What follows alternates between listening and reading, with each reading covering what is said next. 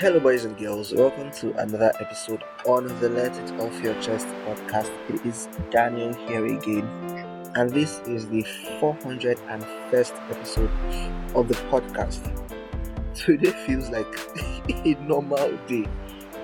If there's one thing that um, I have learned about milestones, is that after that a particular milestone is celebrated, you have to get back to work. You have to return to normal. Keep doing the things that you have always done. Keeping that milestone milestone in mind. You won't forget it obviously because it's it's part of your process. It's part of the journey that you have already embarked on. And generally it feels good to have, you know, passed the 400 episode mark. It's not an easy feat. It has not been an easy journey, but I'm glad that we have conquered that. And moving on, we'll keep on doing what we do best on this podcast. Today, I'll be talking about the Midas curse. Yes. Um, prior to a short while ago, I didn't really know the story behind the Midas touch. So apparently, the Mi- Midas, the Midas was a king. Midas was a king who um found it's plenty story with names that I cannot pronounce. So I'm going to skip that part.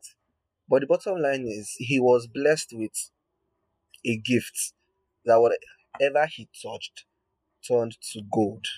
Now, Midas was very excited about this new gift that he went about touching different things and they were turning to gold. But there was a problem. When he was about to eat, he touched his food and his food turned to gold. He touched his wine and his wine turned to gold. So he couldn't eat, he couldn't drink because he was blessed with a gift. How many times have we felt that, oh, okay, we have this thing and it's going to, you know, be beneficial to us, but in the long run, it, we realize that ah, this thing that I currently have is not even benefiting me like that. It's not what it's a situation of what I expected versus what I got. Your expectations have you had a level of expectation, but then when you eventually started experiencing what it is that you expected, you realize that ah, these are like on both extremes with nothing in common. How many times have we wanted to, you know, experience something, start a new thing, be involved in a particular activity, and then when we eventually start that thing, we're like, ah, okay, this is not what I envisaged from the beginning. This is not what I planned for from the get go.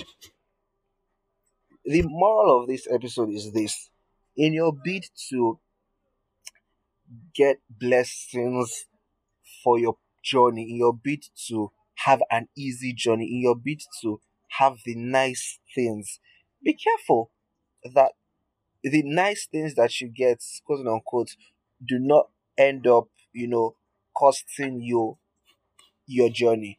Do not end up costing you a wonderful process that would have been a a bestseller. Do not be so engraved. Ah, that's not the word. Do not be so involved in the nice things that your journey is cut short abruptly.